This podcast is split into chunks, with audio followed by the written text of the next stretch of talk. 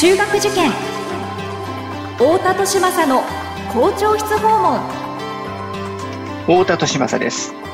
有名中高一貫校の校長室を訪ねていく校長室訪問。今回は東京都多摩市にある私立の学校。多摩大学附属聖ヶ丘中学高等学校の校長先生にお話を伺います。学校は個性で選ぶ時代入試も模試も出会いの場です。思考コードという新しい基準で子どもたちと学校の可能性を広げたい。私たちは首都圏模試センターです。太田利政の校長室訪問。文化放送ポッドキャスト QR 太田利政の校長室訪問。それでは多摩大学附属聖ヶ丘中学高等学校の校長石飛和義先生にお話を伺っていきましょう。石飛先生、よろしくお願いします。こちらこそよろしくお願いいたします。はい、えー、今回はですね、多摩大聖ヶ丘中高さんのお話を、まあ、伺っていくということなんですけど、まず最初に先生、多摩大聖ヶ丘、場所としてはどんなところにございますでしょうか？はい。そうですね。あの、うん、ちょうど、あの、手をテーブルの上に置いた形を思い浮かべてください。はい。手の部分が、うん、えー、玉球量ということになりますね。はい、それの一番指先の末端の部分に本校は立っております。え玉球量の南端、標高170メートルの丘の上に、聖ヶ丘という団地があるんですが、その中にある学校でございます。あ、周り団地があるんですね。はい。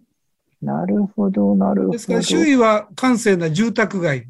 えー、その一番高いところに大学と中学校と高等学校がございます。なるほど。あ、同じキャンバスの中に大学も、はい、えー、あってということですね。はい、わかりました。あの、アクセスとしては、最寄り駅でいうとどちらになるんですか、はい、そうですね。あの、京王の相模原線と小田急線の多摩線とのちょうど間ぐらいということになりまして、えー、市で言いますと多摩市というところにございます。え長山駅という駅からだいたいバスで10分程度のところでございます。ああ、なるほど。それはあの路線バスでだいたい皆さん使われていくんですか？えっ、ー、と、普段はあのスクールバスがございます。スクールバスが。あ、なるほど。はい。長山からスクールバスというのが一般的なそうですね。え、だいたい8割が長山駅からと。うん、残りの1割ちょっとがですね、京王線の本線の方ですが、成績桜ヶ丘という駅からもバスが出ておりますが、それはちょっとなるほど。なるほど。長山区は成績桜ヶ丘からも、えー、はい、アクセスできるわけですね。はい、わかりました。では、その、えー、玉田聖ヶ丘中高先生からご覧になって、どんな学校だというふうに言えるでしょうか。はいえっ、ー、と、私たちの学校はちょうど今年が35周年ということに。35周年、はい。はい。うん、で、えー、現在東京都にだいたい177、8の私立中学校がございますが、はいはい、その中で、えー、最も小さなですね、男女共学校と言えるかなというふうに思います。ああ、そうですか。えー、一学年が120名しかおりませんで、はい、このまま高校に進学しますので、えー、はい、まあ、完全ではございませんが、あ準中高一貫校ですけれども、ほぼ卒業時も120から130の間の卒業生ということになります。うん。うん、あなるほど。で、共学の中ではこれ一番規模が小さいんですか？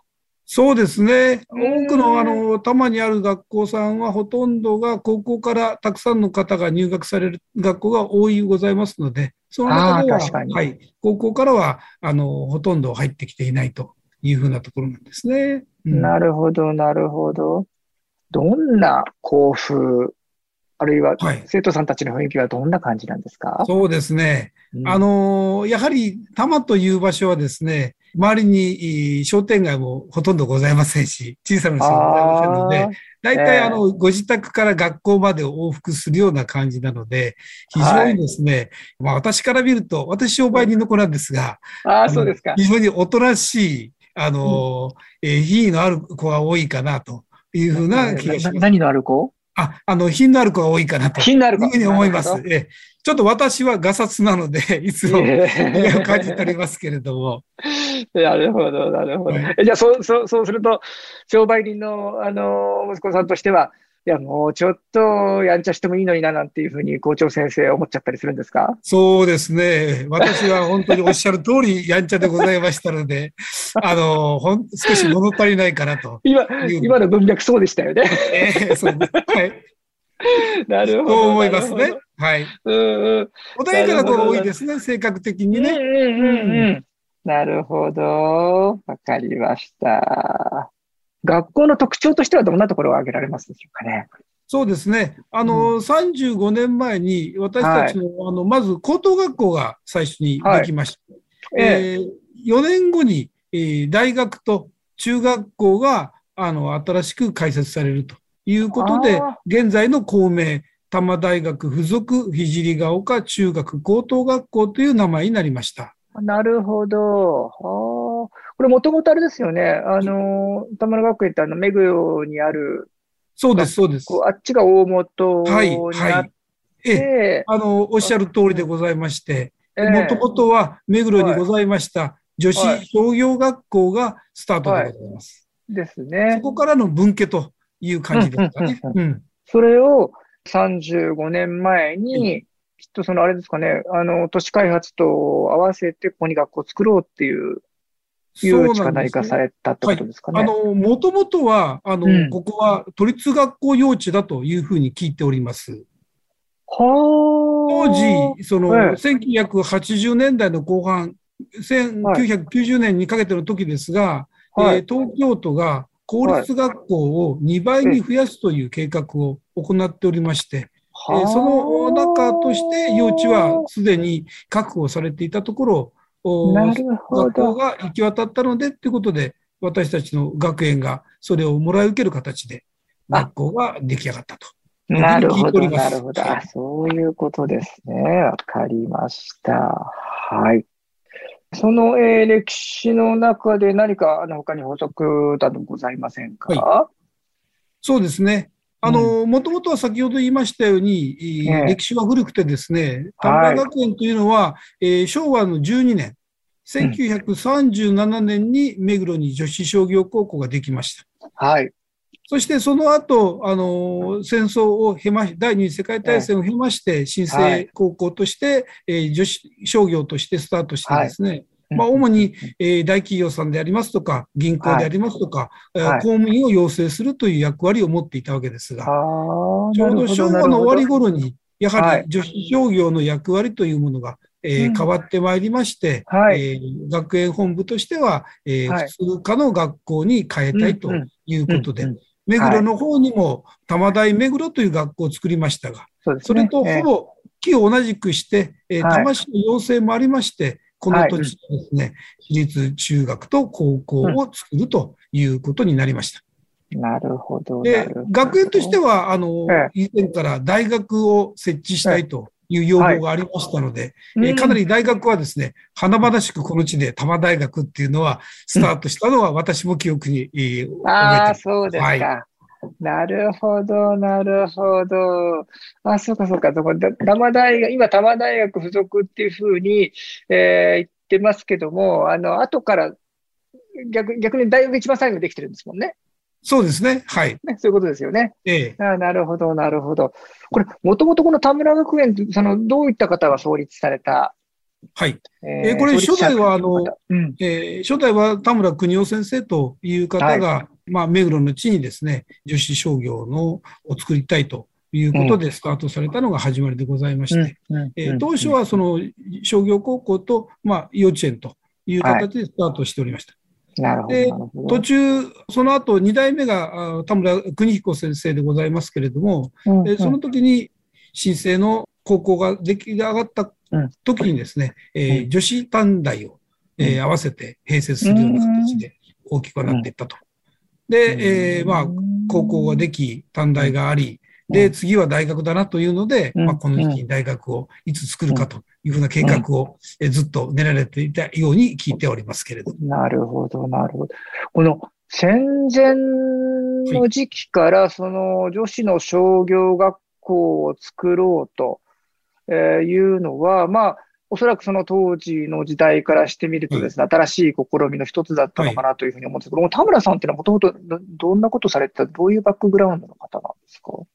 あの、ん。もともとは、まあ、あの、詳しく私も知らないんですけれども、はい。あの、国家公務員としてですね、うん。活躍されていくああ、なるほど、なるほど。方だったわけですね。で、ちょうどこの本校ができた頃に、都内でたくさんの女子商業高校ができた時期で、はえー国からの要請があっておそらく作られたんだろうと、ああ、なるほど。には思います。なはるほどあ、なるほど、なるほど。そういう、えー女性、優秀な女性をたくさん、やっぱりこれからは社会にも送り出していかなければいけないということで、はい国からの、そっかそっか、要請が働いたというのがね、きっとあったんですね。はい、わかりました。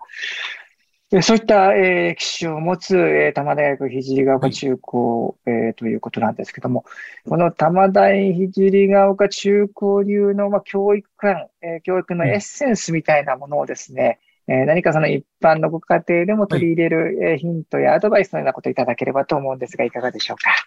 そうですね。あの、先ほど言いましたように、スタートが女子商業高校ですから、えはい。ー教育理念はですね、少し古めかしくてですね、はい。えー自主研鑽うん、健康明朗、はい。敬愛奉仕というですね、まあ、四字はい熟語で 並んでるんですけれども、自主研鑽、己を研鑽するということと、えー敬愛奉仕。敬愛奉仕、はい。えー健康明朗健康明朗と。なるほど。はい。うん。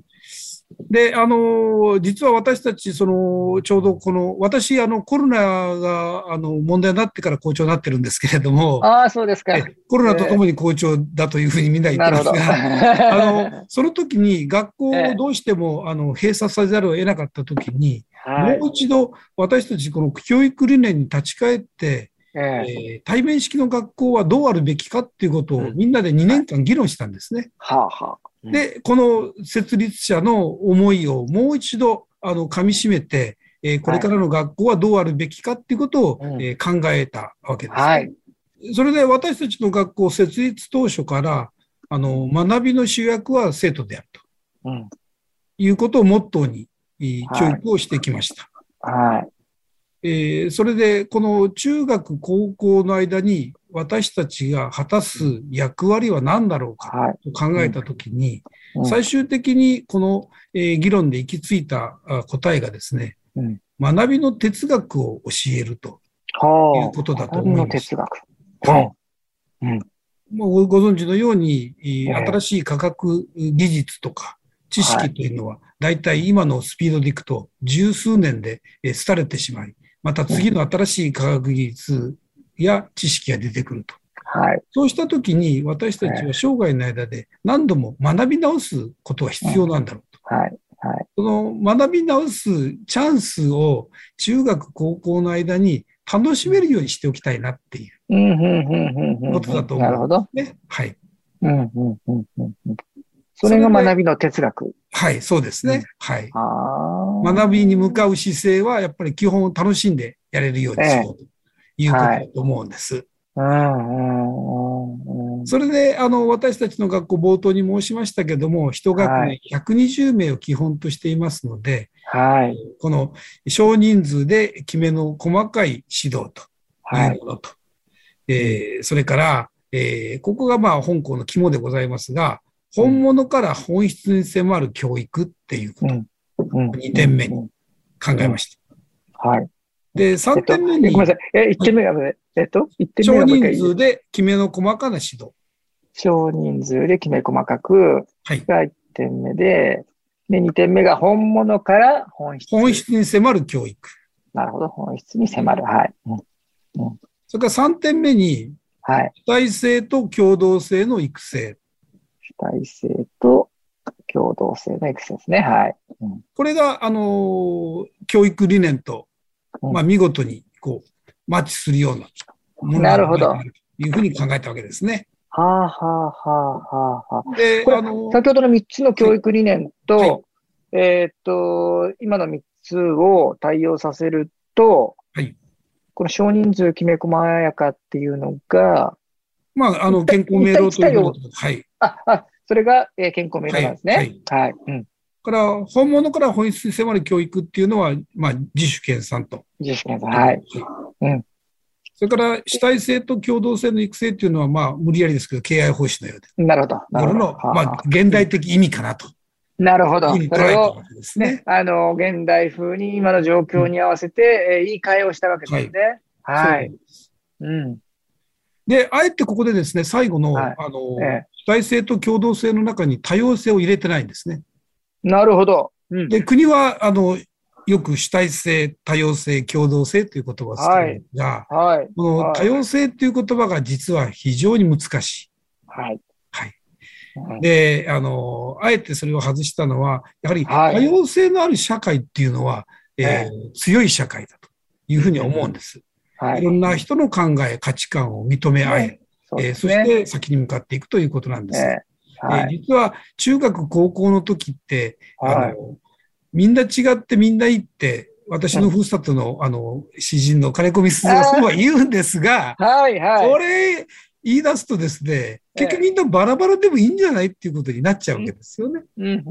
だから、他人の違う点、異なる点、そういう価値観をどう認めるかっていうと、結局答えは自分の中にある。自分の中の多様性に気がつくことが大事なんだというふうに思うんですね。はい。でそこが難しいので、あえてそこは外してですね、えー、6年かかってゆっくりと磨いていこうじゃないかということなんですよ。うんうんうん。あ、それは、えっと、えー、多様性という言葉をあえて外したじゃないですか。はい。で、6年かけて磨いていこうっていうのは、えー、その多様性を磨くことによって全体を包み込んでいく。そうすると、えー、今私が掲げているですね、校長になって掲げた、えー、キャッチフレーズがありまして、はいえー、しなやかに変化し続ける学校というスローガンを掲げたんですが、あ、いいですね。まあ、そこに結びつくのではないかなと。なるほど。だから。いろんな人の存在を認めながら、うん、えー、そして自分も変わっていこうと。はい。いうことだと思うんです。なるほど、なるほど。ね、この、あえて外すっていう発想がいいですよね。うん、この引き算するっていうのがすごく、あの、ね、まあ、ね、今、今時っていうとちょっとシンプルに聞こえちゃいますけど、はい、あの、うん、すあの発想として、すごくいいなと思いますね。はい、で、結果それをしていけば、その多様性が磨かれているはずだという、うん、うん、うん。あの、スローガンとしては本当に、そのみんな違ってみんなはすごく言葉、響きがいいし、耳取りがいいわけですけれども、あえてそこを外すことによって、もう一度考え直してみようじゃないかと。あ素晴らしいメッセージですね。はい。うん。そう、このメッセージの伝え方として、このね、あの、多様性が大事だっていうんじゃなくて、あえて抜くことによって、その、あの、消極的存在感っていうのを感じさせるっていう、素晴らしいですね。いうことだと思いますね。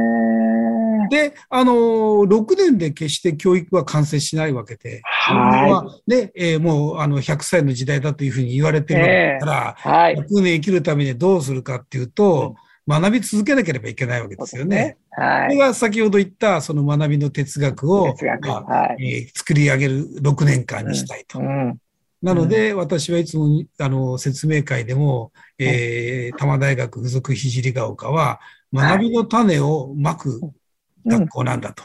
なるほど。ふうには言っています。なるほど。完成形は出ない。うん。40年後かもしれない。本当ですよね。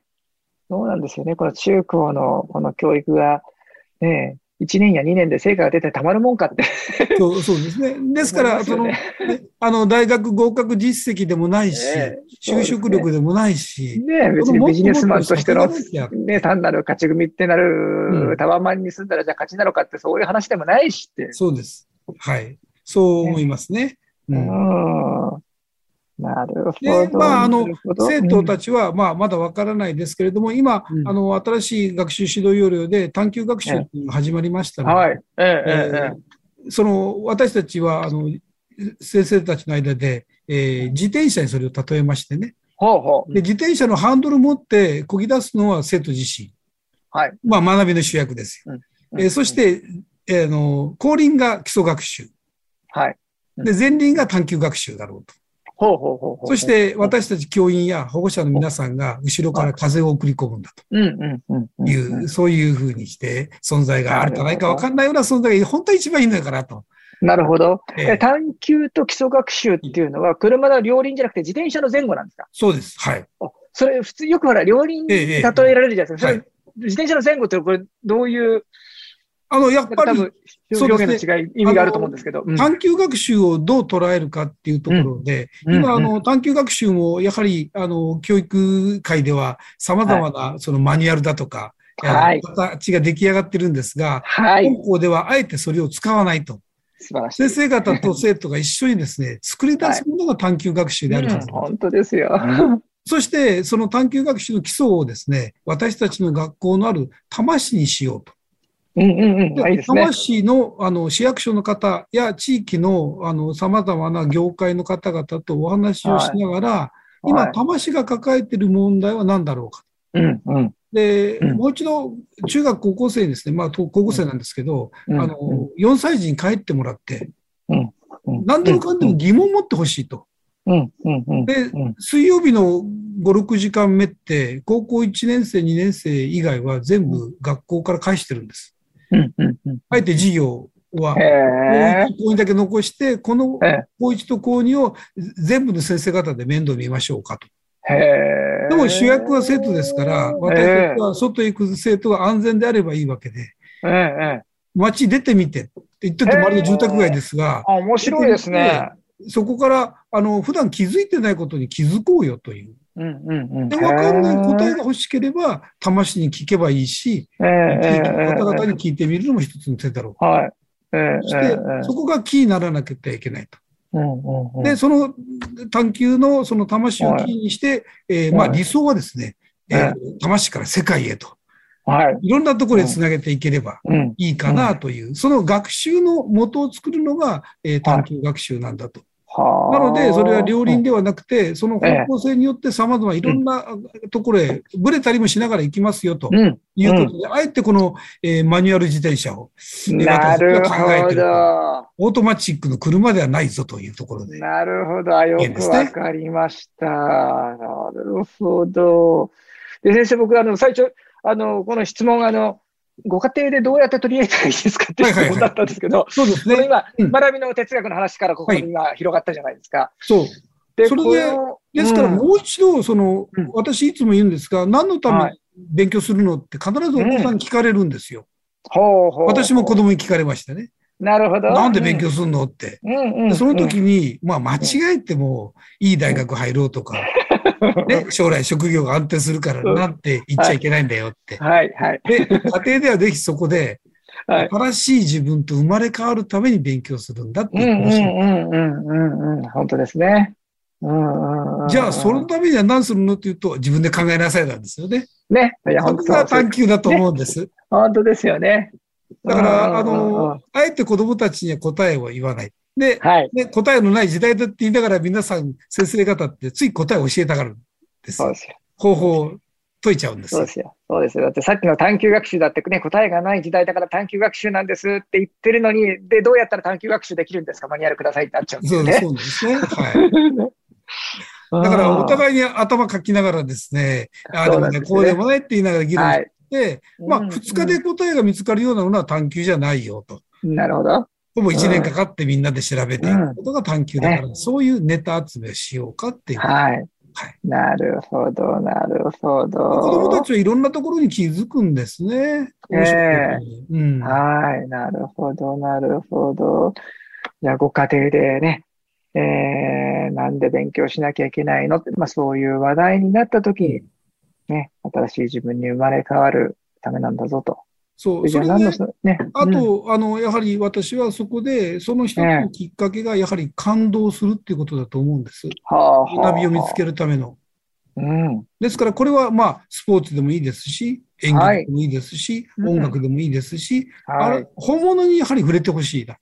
そうですね。そしてそこから自分がこう、あの、なんていうんですかね、えーこう、感じる、あの、いいもの見ると、本当に鳥肌が立ちますけれども、はい。そういう感動をぜひたくさん味わってもらえればもらうほど、新しい探求のネタが見つかるのではないかなとうん。いうふうに思うので、ご家庭の皆さんには、博物館でもどこでもいいですし、演劇場でもいいですし、音楽鑑賞でもいいんですが、うん。そういうところにぜひ皆さんを、えーうん。連れて行くチャンス、特にあの長期の休みの間には、はい勉強も大事ですけれども、えこういうえチャンスを何回か作ってもらうことが、お子さんが探求に向かうヒントになるかなというふうに思っております。本当ですよね。その、お子さん自身が、え、あ、今、自分の心が大きく動いたって、そういう感覚を持てる、ね、機会ってすごく大切ですよね。そうなんですよ。で、お母さん方、あの、うちの子何もやる気がないんですっていうか、やる気がないんだったら、やっぱり行ってみようよって。うんうんうん。そこのないわけないで。で、うんそれはやっぱりテレビの画面じゃ、こういうことは失礼かもしれませんけど、じゃあダメではないのと。ええはい。肌で触れ合うところに行けるのが、やはり、混乱さねんとくれるのが一番の願いですけどね。本当ですね。えー本物に触れるチャンスが少ない場合には、ぜひ読書、ああ、本当ですね。はい。あ活字に触れる。あはい、はい。で、あの、ね書き言葉を勉強しましょうということを、おあの、ーぜひ言っておきたいですね。あの、LINE だとかメールでは、やっぱり書き言葉になかなかならないですね。なるほど大学生もそう思いますけれども。本当ですね。本当ですね。ですから、ちゃんとした言葉で、うん。でうん、お父さんお母さんもできれば、あの、子供と同じ目線で話すのではなくて、大人の目線からも言葉遣いしてほしいなっていうふうに私は思ってそれは子供に対してもっていうことはい、そうです、そうです。うんうんうん。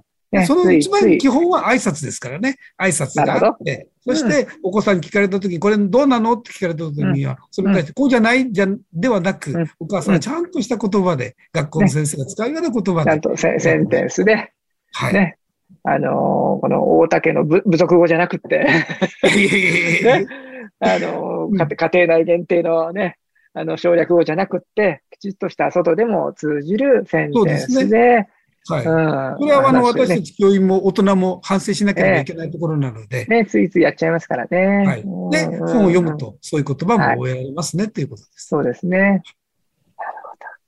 校長室訪問。今回は多摩大学附属聖ヶ丘中学高等学校の校長、石飛和義先生にお話を伺いました。石飛先生、ありがとうございました。ありがとうございました。